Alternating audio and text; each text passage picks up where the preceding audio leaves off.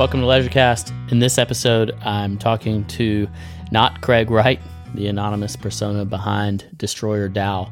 Destroyer DAO is an autonomous organization that I'm hoping to learn more about along with you to figure out why it's necessary and what they're trying to do. Without further ado, here's the interview.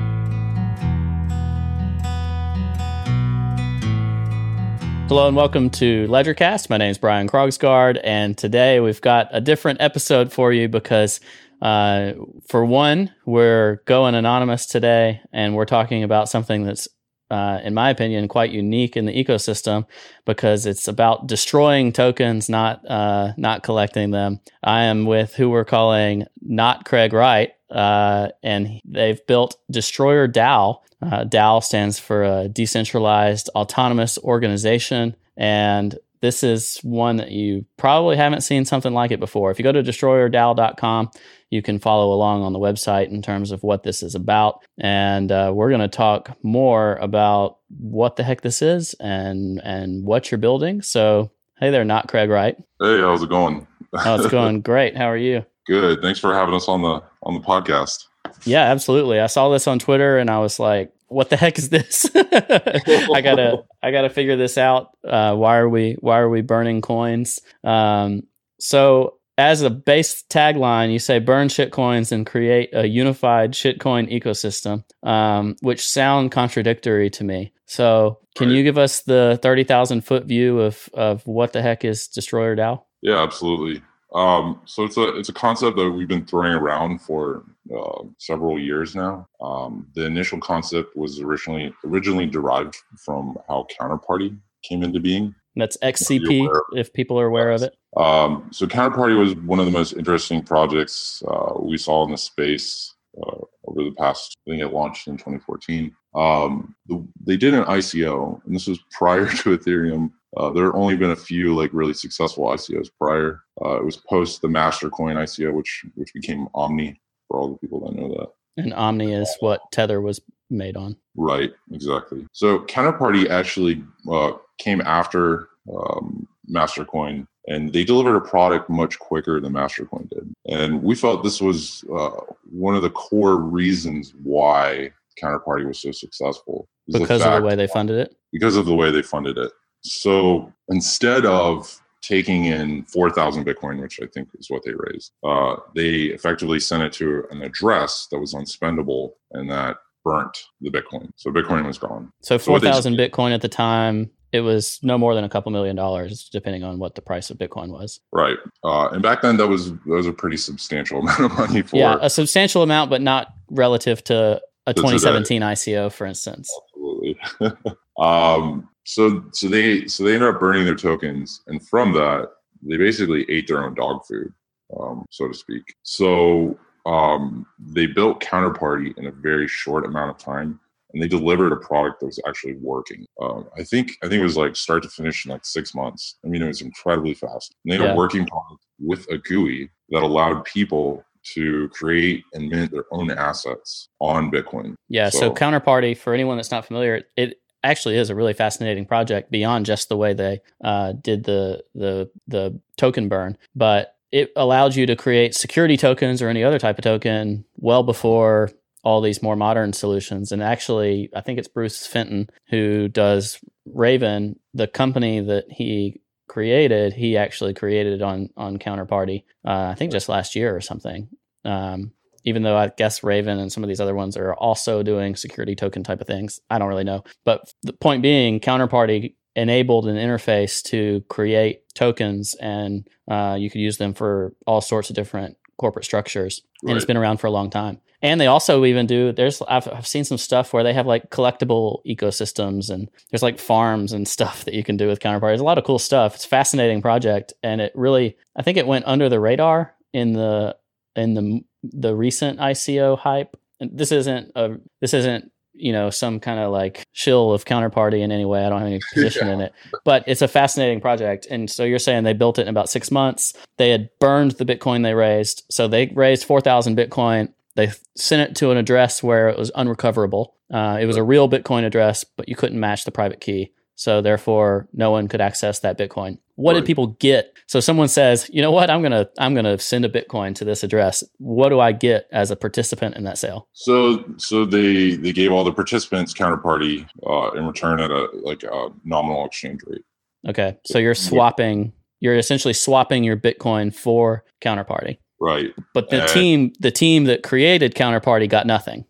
Uh, they got some counterparty. They, Okay. That their that was their method of funding. They you know they had a pre. Okay, so then if the community or whoever the tradable exchange determines that there's a value for counterparty, then they realize they can realize that value by selling it, but they never actually had a, a war chest or anything like that of Bitcoin that they had raised because they threw it away. Exactly. It was like it was a core prin- principle in their philosophy that um, you know they they should have effectively eat their own dog food, and uh, developers shouldn't get rich because they have a cool idea. They should get rich because they create value. So the only way that you can mint a counterparty asset was you had to pay like 0.5 counterparty. Okay. Wait.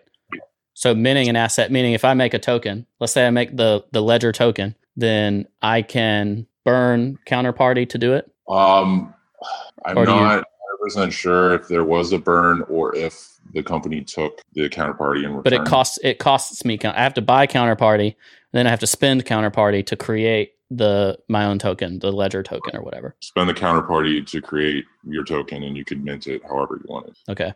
And I, I think most people originally, so um, the guys behind Overstock got got behind Counterparty initially, and then they broke away. Uh, there was a lot of a lot of internal strife within the Bitcoin community around Counterparty um, for various reasons of you know printing your own money. It's just not a good idea. Um, you know, we Interesting. There's a lot of that really going on. brought that light. yeah. um, but it was a really interesting project. Uh, the team delivered and shipped. So uh, not only did they have a whole working way and GUI, uh, counterwallet.io was the site it's still alive today, um, and a way to mint your own assets and create your own assets. They also had a fully uh, decentralized exchange built into this when they went live with mainnet. So they're really dependent on Counterparty being successful in order to generate revenue to support the, the business. And they attracted a lot of people that just were down with that philosophy of just creating value. And what we saw is that that is just extremely important um, for kicking off anything. Counterparty wasn't super successful. It's probably not going to be super successful long term. Um, a bunch of us left the community over time. Uh, there was just a lot of friction points. Um, I think there are even Bitcoin miners blocking counterparty transaction Oh, uh, because you, you know you have to insert more data into a Bitcoin transaction to um, have the you know see the meta tokens and how they move. So you all it, there's a lot of friction too. You needed Bitcoin and counterparty in order to to make a transaction and create a new asset. So in the blog post where Counterparty describes why proof of burn, there's this paragraph and it says by opting to distribute all counterparty by proof of burn, the counterparty developers eliminated speculation that they plan to get rich quick or redistribute risk unequally. On the contrary, they put themselves in the same position as everyone else, backing their ideas with destroyed Bitcoin to obtain XCP or counterparty in the hope of eventually benefiting financially from their own project and hard work. So one of the things that interests me with this is had they had you not done this, so if you did not send Bitcoin to get counterparty, then you're going to benefit from having Bitcoin and whatever speculative value there is in holding Bitcoin. So by sending it and receiving counterparty, you're essentially it's essentially the same as as a as the sender, the same as uh, buying any altcoin where you think the altcoin is going to do better than than Bitcoin, has more potential future value. Generate But- alpha alpha Right. return. Right, generate alpha relative to Bitcoin in counterparty. Yet either you or you know whether it's you or or someone else, you're anticipating people will be incentivized to now build it as well. Um, Right. They didn't receive anything, but they'll be incentivized to build it. Why are they incentivized to actually build and deliver? And what does prevent it from fracturing quickly? Um, since there's not this like large treasury to you know consistently feed you as the people that are are developing this project and that kind of stuff. Are, are we talking about counterparty or are we talking about um, For any any anything where it's proof of burn, where it's um, it's funded but it's not really funded, you know, like why are they incentivized and Well, it's, it's the same way that uh, startups work right now. So us, you know, you don't need investment dollars to build a company that generates revenue. Right? Yeah, but you um, do have a a more limited runway, perhaps, or you got to figure out how to fund it or you, yeah, you have to figure out how to fund it, or you have to figure out how to start generating revenue to support the business. Yeah, uh, but a lot of startup founders that are really passionate about changing the world and creating value, um, and so they start going down that path, and that's essentially, and then they build companies, and within their company, you know, they have equity, and a, and a founder's goal is how do I make my equity worth as much money as possible, right? That's that's how they're ultimately going to make the most money. Okay. Not necessarily how much profit my company generates, but how much is my company going to be worth uh, in the position when I have a public offering uh, where my stock is being traded on exchange or I have an acquisition or merger and so forth. Okay.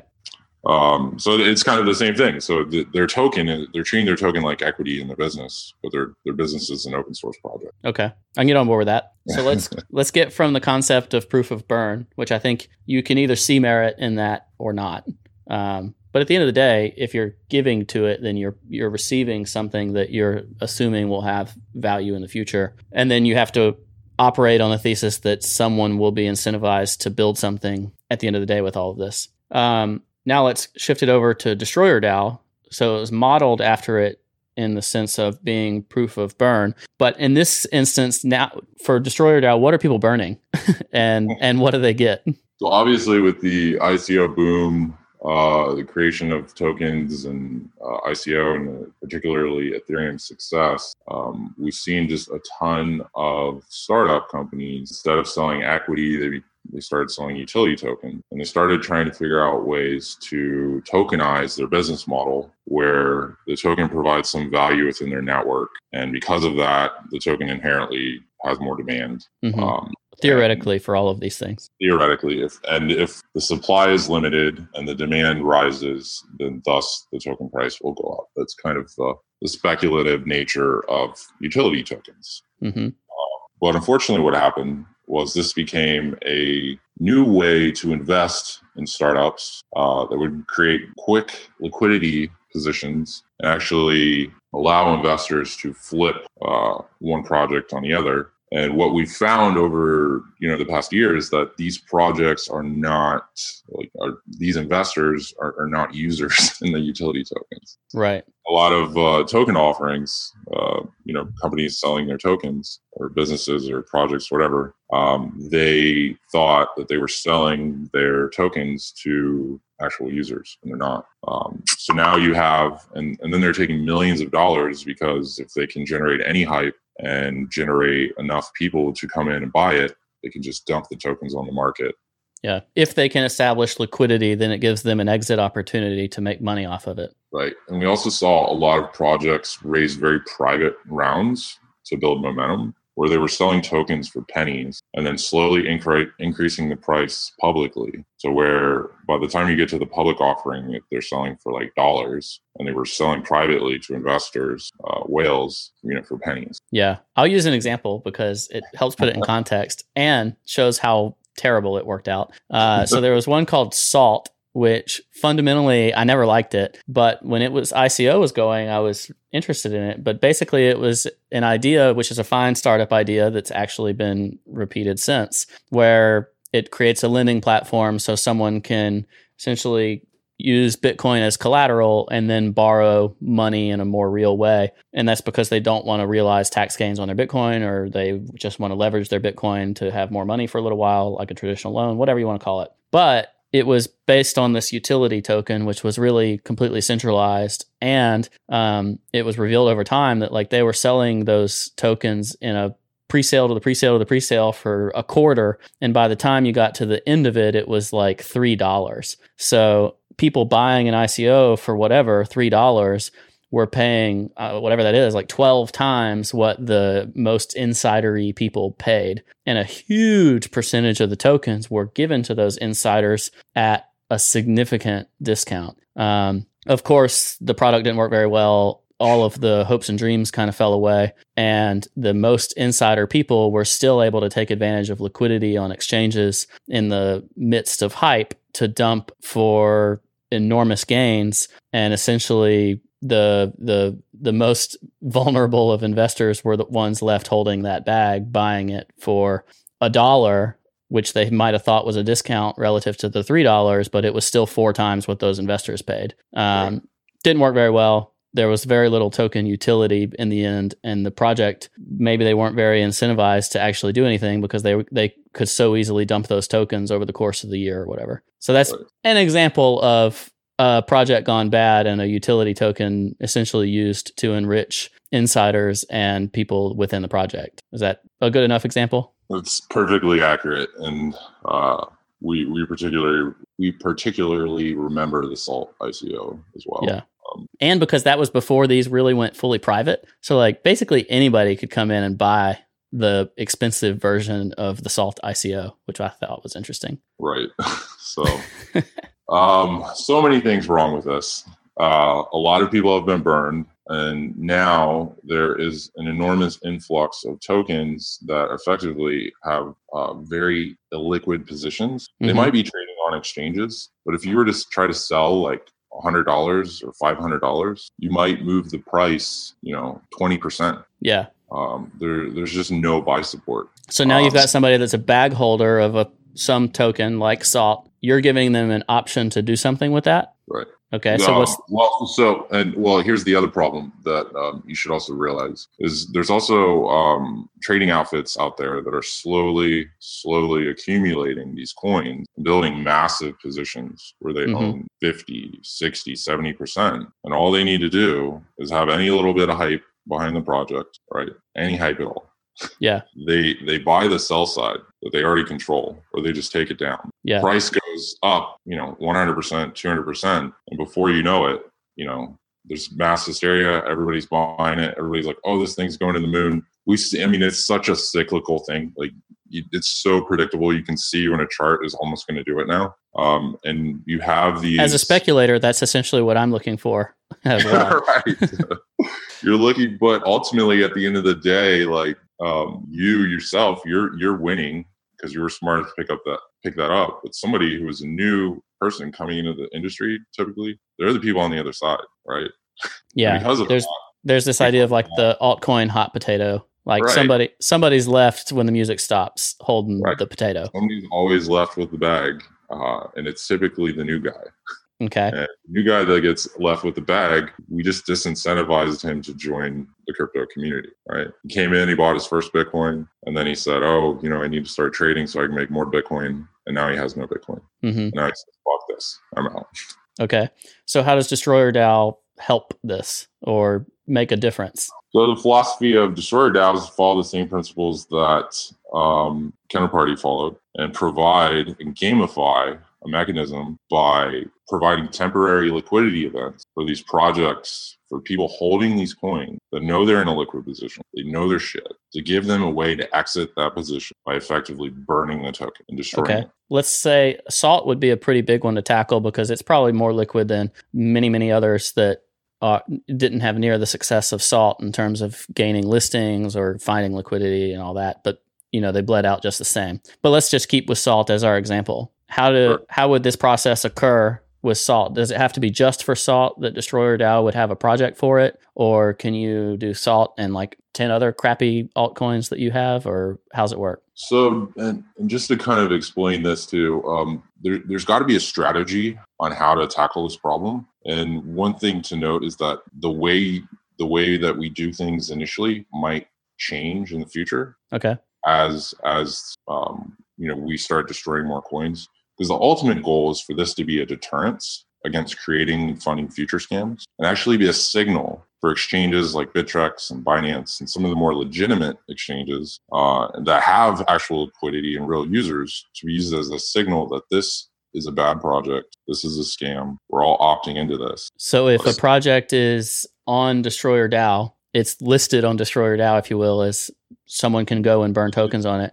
It's essentially the community saying this project is so crappy that it deserves to be burned and die. right. And therefore, it should almost be like a blacklist for putting it on a legitimate right. exchange. And the goal is to uh, to gather the value in the users and almost provide effectively a peace offering. Mm. It's like, hey man, you, you made a mistake. We all make mistakes. We're investors. That's what investors do. VCs do it all the time. They invest in ten companies and one of them is a unicorn. Yeah, nine of them fail. one of them wins. Totally okay. But we're not, you're typically not left with the the remnants that you know is immutable like we are with with many of these assets um, so how do you build a model that allows you to extract value onboard these new users that want to burn their token give them liquidity and then have them opt into a new system that's built on a new framework and how to create more value within a unified ecosystem instead of uh, a siloed one we typically okay so let's say i've uh, let's use keep salt as our example i bought the top it lost 98% sounds familiar uh, all right. So now, why not? I'll do it because I've got 2% of this thing left. Maybe it's a big bag and I can't even sell it, but either way, it's 2%. Like that might as well be 100%, but I still have these dumb tokens. It'll, I don't think it'll ever, you know, pump back up to uh, allow me to sell it for anything close to what I bought it for. So, sure, Destroyer DAO wants to do something for it. I'm going to go burn these salt tokens because it's the listed on Destroyer DAO as I can burn it what happens? What do i get? What's the process from there? So what would happen before is the community and, and these are mechanics that again they can change. These mm-hmm. are these are things we're thinking about right now to, to gamify it um, because it's really difficult with all the securities laws to give you a one-to-one exchange rate. Um, but if you do it decentralized then you can kind of break rules which also works. But we, we want to gamify it in a way that there's not just like one project picked there's one two three four five all, all at the same time. Mm-hmm. And then there's an allocation of new tokens that will be delivered back to the users in return. So, and effectively, you can map and you can know via the DAO, like the community that burned the most token collectively would receive the most allocation. And the community that burned, you know, the next less and the next less, like it goes down. So, okay. So if you have three projects, you have right. Salt, and then you have two others, and uh, they're all given the option to essentially fund being on the DAO the reward in terms of the amount of destroyer they receive as a destroyer destroyer DAO token is based on how how incentivized they were to burn, like how committed they were as a community to burn. So one community burned hundred thousand dollars worth of their token, and Salt burned two hundred thousand dollars worth. The amount of destroyer DAO they receive in return is based on how well they performed in that. Well, it couldn't be tied to the fiat value. It would have to be tied back to relative to how many tokens are circulating. okay. Supply. So, like a percentage of the supply. Right. Okay. And so the community that burns the most token would receive a higher proportion relative to the other participants. Okay. And they but receive really Destroyer DAO. Um, and another thing we're considering is maybe delivering um, you know a small amount of ethereum in return so that there's actually a transactional cost. So it's a huge tax benefit too because now you can almost uh, claim almost near losses on this. And then you have some, a token that uh, will be delivered to you over a vested period of time. Okay so you receive the destroyer dao token over time in response to uh, having committed your salt or whatever. Exactly. Okay. Yeah i think so. So and i these, think i application mechanics, they can always change. Right. You know, the DAO decide to do something different or try a different experiment. Yeah. That, that's I, something we ultimately want to encourage into the ethos of the DAO that we're not, you know, we're, we're just building the initial platform to jumpstart this, but ultimately the community should be the ones governing and dictating how to continuously support this ecosystem. Yeah, and that's what I want to get into is the governance component of this. Um, to finalize that, when I take part in that process, I've burned my salt because I've sent it to a address that can't be recovered. So it's no different than what you talked about with counterparty. And now I'm going to receive the destroyer DAO token. But a DAO, like I said at the beginning, a decentralized autonomous organization, as a token holder of destroyer DAO, you are now a participant in the governance process of everything else regarding this token and community. Exactly. So that's essentially where the potential value comes from is the fact that now you're part of this process and you're part of this whatever you want to call it like anti shitcoin community. Um, and there's inherent value in being a participant, being a token holder of Destroyer DAO, right? Right. So the ethos of the Destroyer DAO community is how do we support the community as a whole? Okay. Broader crypto community right? The broader crypto community. How do we help support Bitcoin? How do we help projects like Monero? Projects that are doing distinctly different things that are really providing a ton of value for the ecosystem. Okay. Um, let's use Monero as our example because I let's say you know Bitcoin has a lot of people that believe in it, support it, whatever. Monero's community might be uh, fierce but have fewer resources uh, piling into them. So I'm a token holder in in Destroyer DAO, and I want to help fund something with Monero.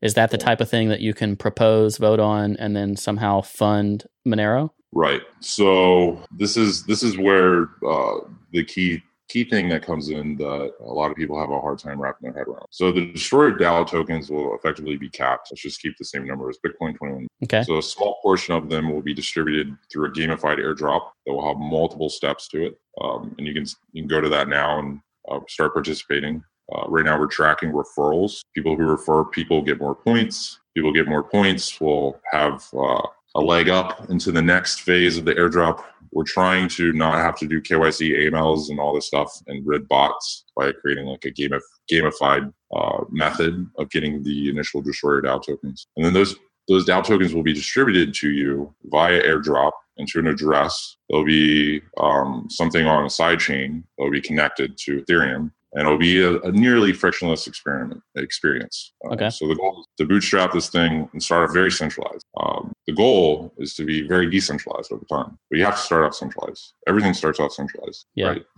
So someone goes to so I signed up I signed up through my email address through someone else's ref link and now I signed up I have an account through this like you know kickoff token thing and I have a ref link so someone can go to ledgerstatus.com slash destroyer and they can use my ref link and I get bonus tokens for that. It sounds very familiar to an ICO sign up to be honest. Right. Um, So the goal is to build as much momentum as possible around um, build a large community because that's that's what you need to effectively get this to work. So I get some Wow. tokens because I say I'm participating in the evangelism of the community. Exactly. So you become a brand ambassador, but you're not getting tokens that are going to be liquid anytime soon. Okay. So we haven't determined uh, the exact date, but it, it's probably going to be somewhere to one to five years for your initial airdrop tokens. The only the only thing you can do with them, they're like equity in your company, right? If you're a startup founder, you want to make those tokens worth as much as possible. Um, and hopefully they will with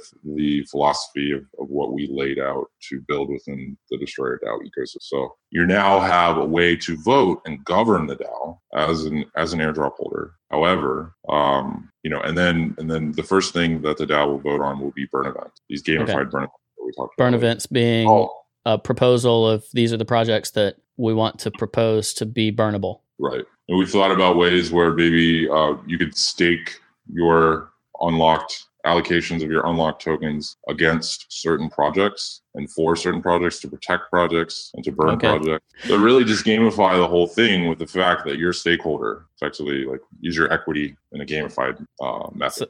Let's back up a second because one thing we're doing here is you're telling me to uh, burn shitcoins and I'm receiving a shitcoin in return. Uh, because the sign up process of this sounds a lot like, and I apologize for the use of shitcoin, but it's appropriate. Uh, yeah, it uh, is. It's a shitcoin.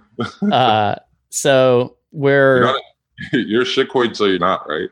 yeah, you got to prove that you're not a shitcoin, I guess. So I'm uh, I'm receiving a, a, a shitcoin. The sign up process of this viral campaign thing feels a lot like a shitcoin, like a traditional ICO, basically. I guess the only difference here is no one that's behind the Destroyer DAO project is like starting with any kind of war chest of Destroyer. There's no Destroyer unless you burn shitcoins or participate in this referral system, right? Correct. And there's actually no one uh, part of the team that's even participating in the airdrop. Okay. So people part of the team, it's not like they're the base layer of some gigantic pyramid of referrals. Be ex- Um, it has to be extremely transparent. Okay. But someone like me who has no affiliation with Destroyer, I can go sign up and I can help start the big referral uh, s- scheme or whatever you want to call it in order to get these initial destroyers out into the world. And then those of us who participated in building the initial community, we're the first vote makers in terms of saying, you know what, I demand that salt be the one that is proposed to burn. And I can essentially, through some process, uh, put up a vote, and then other people that are in the system can say yes or no to that, and then other projects, right? Right. And uh, the biggest feedback that we've seen is a lot of people think that this is going to create a pump and dump on on the tokens themselves. And our job as the founding team of Destroyer is to build the relationships with these exchanges that prevent that. And that's why I want to ask you. Uh, I want to ask you about that because that was my question to you when I uh, first connected.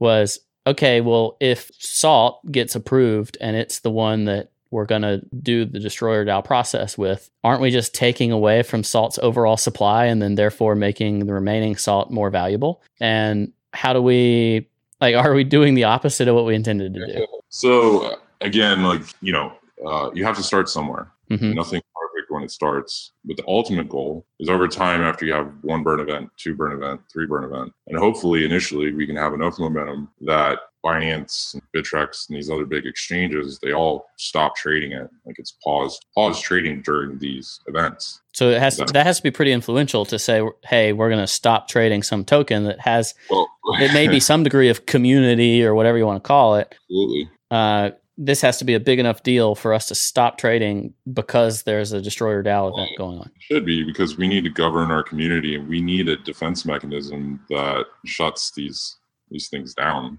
um, you know, projects that have been blatant scams. Uh, they've manipulated people. People have lost a lot of money. People are really pissed off. Uh, exchanges ultimately they want to please their customers. They don't want to support scams. Okay, um, this we have the relationship it... in place to help facilitate these conversations. It's just getting the momentum behind it. But even if the first one or two, um, as long as you have enough community and you're doing the right thing, um, and and it's growing and people understand the mechanism of why we're doing that and it's actually good for the ecosystem and, and, pe- and people are, can you know derive value like outside of uh, from burning their coins, uh, where our hope is is that this becomes like a nuclear deterrence in effect, and in effect of like future projects being created that are created out of this. Like that's that's the end goal. Okay, so our so, salt our so salt comparison is going to be a little tough here because I don't Salt may still have a company behind it. I don't know, but you could even back this up and say like something that's already been you know absolutely verified, hundred percent scam. Yep. Start bit, start with the low hanging fruit. Yeah. For, so let's say a BitConnect or a OneCoin. I mean, OneCoin just got like federally indicted. uh, I don't know if they ever distributed tokens, but let's say OneCoin did, there are actual token holders of OneCoin who now regret all their decisions over the whenever they were. You're giving them an outlet, and if they have, if OneCoin is an actual token, I don't know, but if it is now that this could be like one of the projects you go for, that is much easier for me to imagine exchanges getting on board and saying, "Oh yeah, we don't, we don't even know why we have this here. Certainly, we shouldn't be trading this, whatever." And it's like a marketing event for why they shouldn't be anymore if they were. Yep. Um, and, that's the DAO's uh, real job. And, and also our job as a founding team is to help build tools for them to effectively pick the right targets to attack. Okay. And there, but there is a, I mean, there's a case for people saying like, no, I want it to be salt. Like this ICO was crap, but that was sure. a big, it was a big project with influential right. people behind it. And there's others that I can think of, you know, like yeah, I I think I think uh, Bitcoin SV is trash. I think that Ripple is trash.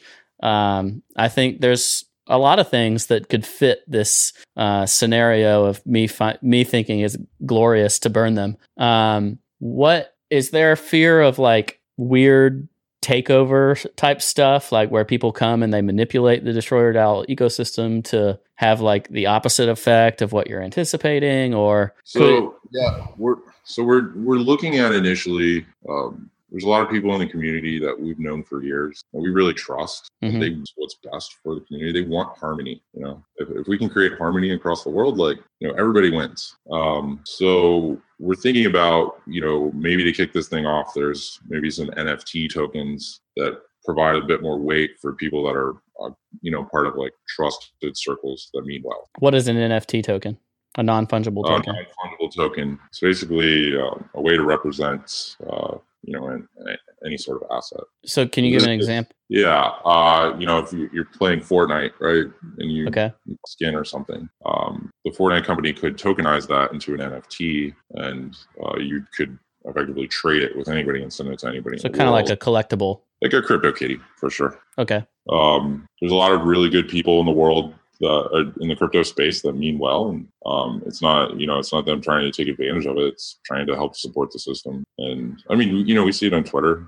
Um, there's a lot of a lot of people that are very respectable that ultimately want what's best for the crypto community instead of like what's what's evil. So you're saying uh, a, a collectible token could be an example burn?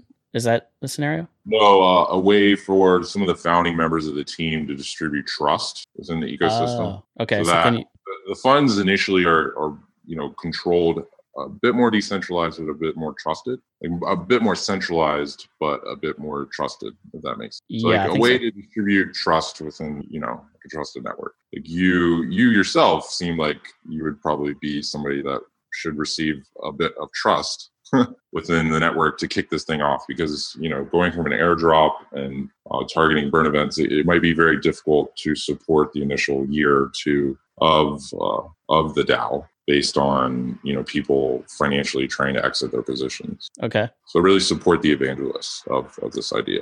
okay, I think I'm with you. But, but anyways, um, it's kind of lost in the weeds.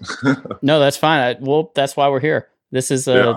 this is a discussion that's that can become a challenge to understand. Absolutely, and and uh, what we really want to see uh, be adopted in the DAO, as we being part of the founding team, we're being the interface for the DAO to effectively operate as one unit, um, is to have these conversations. Yeah, and figure out you know where are the problems how can we prevent the attack vectors what are things that we can put in place to take this idea um, that you know i think a lot of people feel we really need in this space because it doesn't just stop current scams it stops future scams. And the reason why it stops future scams is, is what i want what we should talk about next. Um, so the goal of the dao is is really in, in um, supposed to control the supply of the inflation. So if there's 21 million coins, let's say 10,000 went out in the airdrop, and then 100,000 went out in the first burn event. Now you have a community of people that have a stake. They burn their tokens. They're going to be vesting for a long period of time. They're now stakeholders in this idea. How do we control the future distribution of supply so that these, so that future projects that ultimately want to provide value can be unified through this same token? okay, So in a way, in a sense, it's sort of like mining Bitcoin out of the network, right? So the DAO decides, hey, this company comes in, they say, we want to build a sovereign identity system that allows users' identities and all the data about them to be completely encrypted and protected, but paywalled, okay, right? So that I myself am in complete sovereign control of my identity on the on the DAO network. But anytime anyone wants to tap in and buy my data, they have to pay me something. and you have a fee that you associate to that. right so we so we have a team a startup and a company that builds this idea and builds it in conjunction with the dao community In Right. all of these scenarios, the destroyer DAO token has to have value itself in order Right. to do anything. To incentivize a startup like this, to incentivize someone to come in and burn another token, to So support pro- eh, or to support a project like Monero in any of these decisions.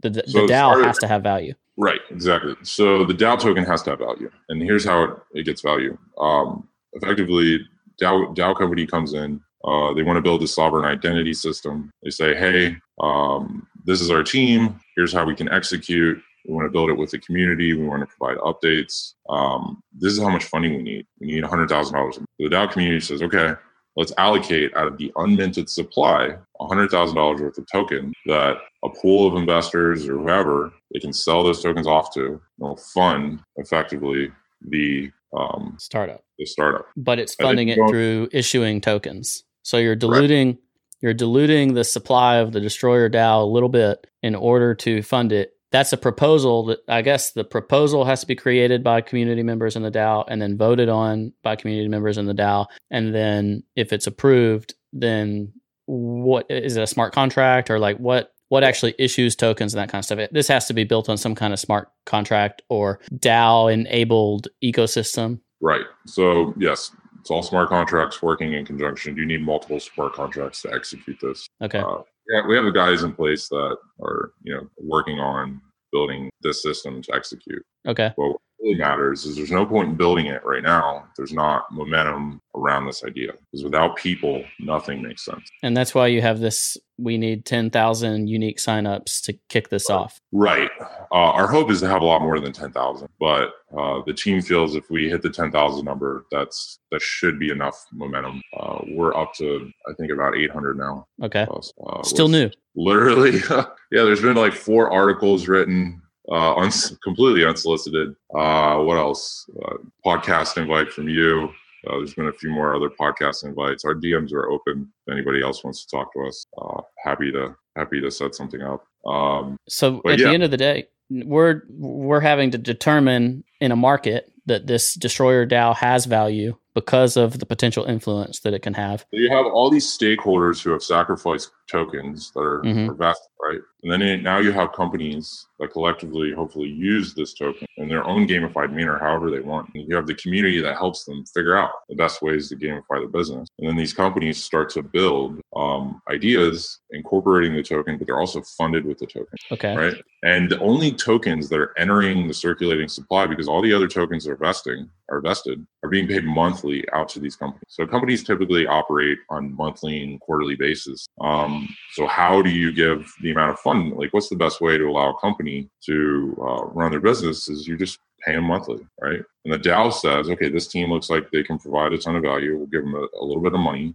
And as they provide more value and they ship and they deliver, they can ask for more money from the DAO. And if they don't deliver, they don't build a good product, then the DAO just stops funding them. It's like increasing the faucet or turning the faucet down. And someone can create a proposal to stop the funding of a particular thing. And right. whoever the participants in the ecosystem are for the DAO are the ones who are going to choose. It's like a rotating board for decision making. Right. So that's a pretty decent overall summary of how governance works in general. And this isn't the first thing to say, hey, we're a governance token. Usually, though, governance is a component of an ecosystem yep. that has another purpose. So the ZRX is one where basically they they describe the token value as the governance component of ZRX more than anything else. Uh, you know, Dash and Decred and uh, Tezos, they all have governance components built into the token infrastructure, but they're payments or smart contracts platforms or something like that.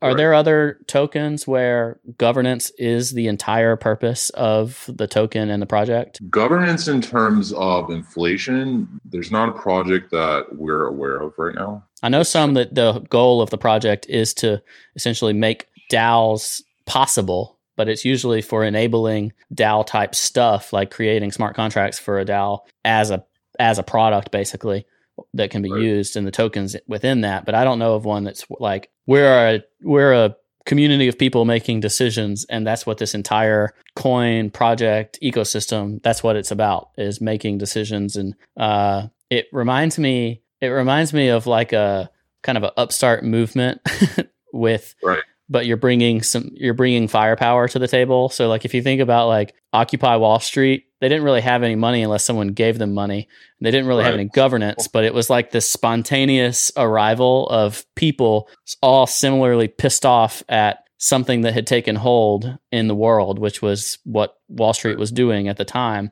um, is that kind of the goal but also but giving structure around the decision making Absolutely. The real goal is to unify people in a model that incentivizes them to produce value. So there's lots of ways that people can produce value that it doesn't have to be just writing code, right? Um, so providing feedback, writing, you know, evangelizing a system, um, you know, all of these things as long as we act in unison, they make a lot of sense. I mean, it's just like, you know, you see people wandering around the streets every day and everybody's going in their own directions, doing their own thing. But then you see, you know, a flock of birds and how they move in unison in one direction and to the other, and they're they're moving together as like one thing. And that's the real goal of of the destroyer DAO is, is how do we allow a community of people to move in unison by creating value and stop worrying about creating profit? Because what we've what we've found um, is that often when when startup companies go out and they try to create something, they usually affixate to solving a pain point,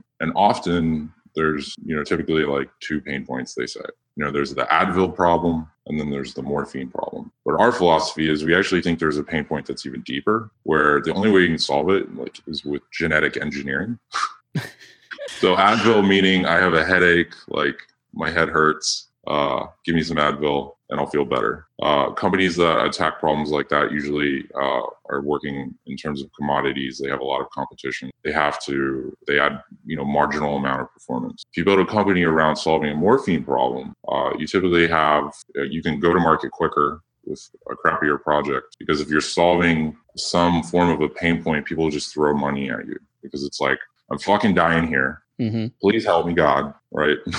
like, uh, give me anything to make this pain go away. Um, and below that is like the genetic engineering problem. And there's a lot of problems that exist like this that are so subtle because they're so simple that we never actually see them because we're, we're always focused on very complex. And the genetic engineering problem that we feel that we found is that at the root of everything, uh, the root of all companies and technology and ideas is the fact that companies eventually pivot from creating value to creating profit. And the genetic engineering problem is, you know, I'm broken, I'm depressed, I don't know why, because I was born this way. And companies today are born into this, they're genetically broken the way that they're created. And the main the main thing behind that is that companies, as soon as they start taking dollars from investors, they're on a ticking timeline to start creating profit, right? Yep. So as soon as you start creating, focusing on creating profit, you start losing sight of what you really set out to do to provide value. So, for example,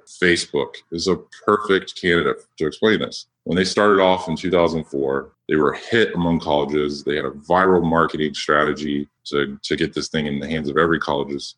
They strategically positioned themselves to just dominate everybody and build this unified college kid ecosystem where college kids had their own private social network to share exactly who they were with their friends, put up pictures of themselves drunk and like all sorts of stuff. You could poke each other. Um, I don't know if you remember Facebook in the early days, but it was it was really fun. Uh, I was I particularly and uh, the other guys that we're working with and women uh, were in college at the time when when Facebook sort of uh, yeah I was too. Um, and it was great. It was it was beautiful. Uh, it was it was a really fun experience, and they did a phenomenal job. But as soon as they started taking tons of money from VCs and investors, they had to change their strategy from how do we produce, provide as much value to our network um, and our state and our users to how do we generate profit for our investors. So in a DAO, I guess is the point that you are able to provide a check on that balance right. to say you're not saying profit's bad, you're just saying not at the detriment to the participants in the ecosystem. Exactly. So allow uh, companies, projects, whatever, to just create value. Just focus 100% on creating value. Don't worry about marketing. Don't worry about um, any of the sort of like uh, fundraising aspects a lot of founders spend an enormous amount of time fundraising and you know basically making investors feel good about themselves um, and uh, building that bridge that connection with investors. We say throw that all out the window. Start building your value and start building it with the community of people that we we hope is is effectively everybody where you are having an intimate relationship with your users first. Those guys those are your stakeholders. Those are your customers. Okay. So build your idea with them in conjunction with them and then help them help you figure out how to use your dao token that they're deciding you should earn to incorporate it and gamify it within your business whatever you want it to do. You want to create the new facebook um, or an open source community where you want to create a proposal to be funded. Right. Or an open source community to do whatever. Um, how can we take it and gamify your idea with this token and also have other ideas in parallel being built teams of people that are super passionate users developers everybody just worried and focused solely on creating value and no longer worrying about creating profit so in our, theory in theory I'll, go ahead. is that if you if you create if you create value you will inherently create profit in a very pure way where people okay. will will want to pay you money. They will want you to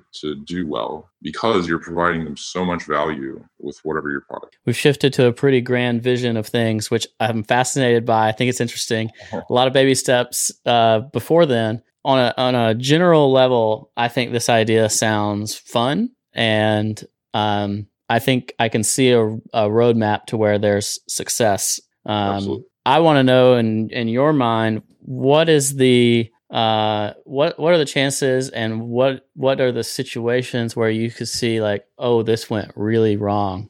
like it went off the beaten path. We've created a monster uh, that we can't stop, or you know, it's being used for purposes against what we envisioned. Um, is, do you think that's possible?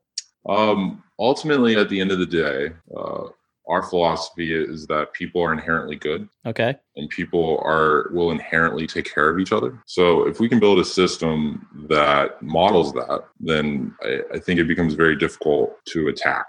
Okay perspective of people. So I want to give an example. This is just this is just me dreaming, okay? What if there was a scenario where there were two tokens and one has a lot more money than the other, but it's losing the community uh, support and stuff.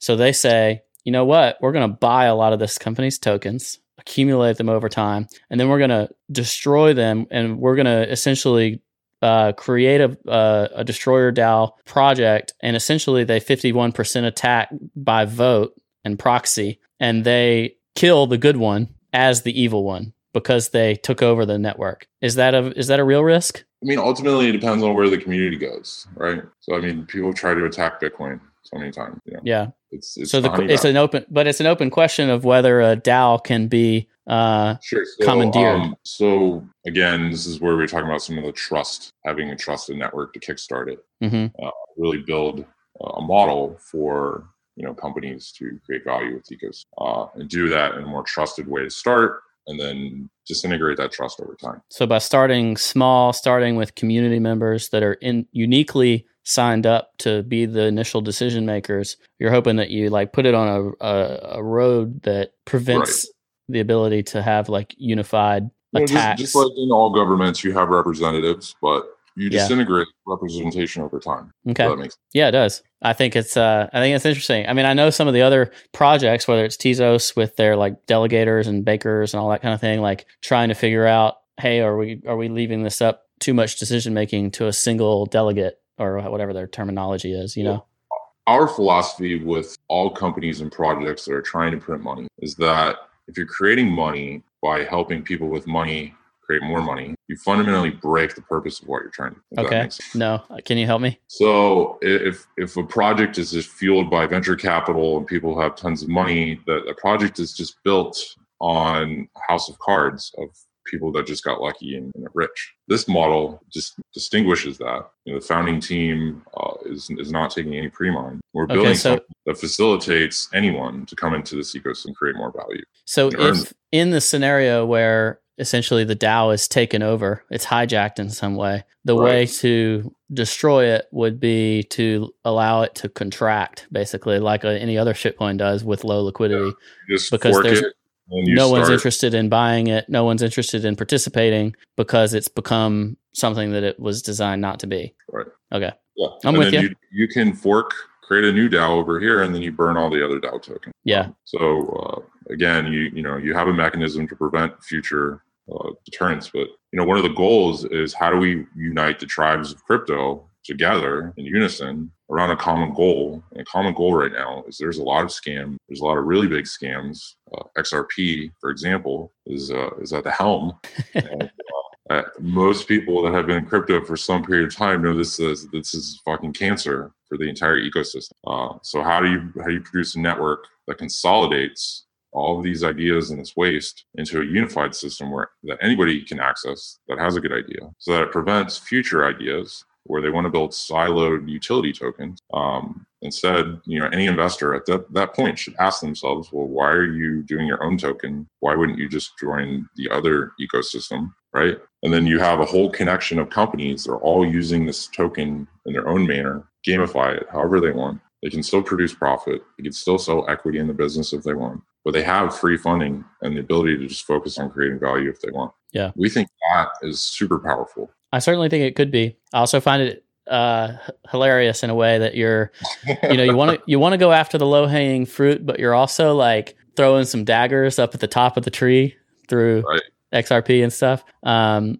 So I think Well, that's you know a lot of the people that are more influential in this in the uh, in the crypto space. They ultimately uh, they just care about the big the big guys. They don't care about the little guys that were scammed. yeah. Uh, but the crowds all invested in the little guys, the scams, and they're pissed off. You know, they want an opportunity to make it right. Well, hopefully people can listen to this and choose for themselves whether they uh, buy into it. I'm interested to see how this goes. I want to I want to participate. I know that. So you can. Uh, I know you're open to conversations on Twitter. I think it's at is it at Destroyer DAO? At Destroyer DAO. At And- Destroyer DAO on Twitter. It's destroyerdao.com. If you want to um, join me and let me be the the Destroyer DAO whale number one on the rich list, go to ledgerstatus.com slash destroyer and join my tribe. And uh, that way we'll have the most voting weight. So I want to be. I think I said when I initially put out a tweet about this, I want to be the the destroyer DAO emperor or something or another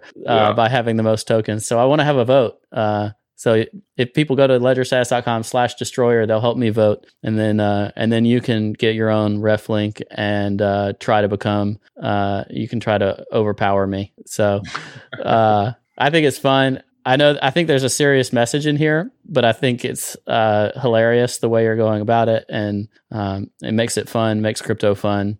Um, I like that there's not like some major financial incentive involved here. It's around governance, you know, calling out projects that are crap.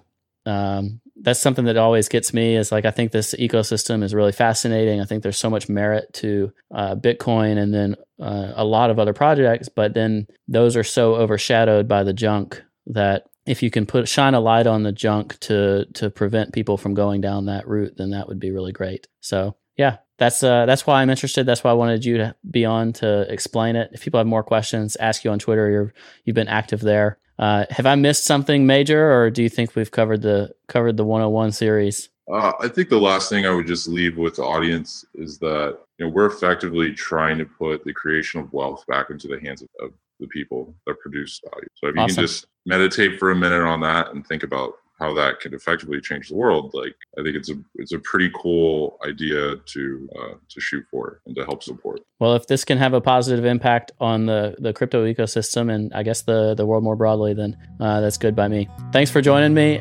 and we will uh, catch everybody next time. Monuments crumble in the blink of an eye. The easy river has just run dry in a house of cards. I feel the breeze wound so tight I can barely breathe. Oh, the change.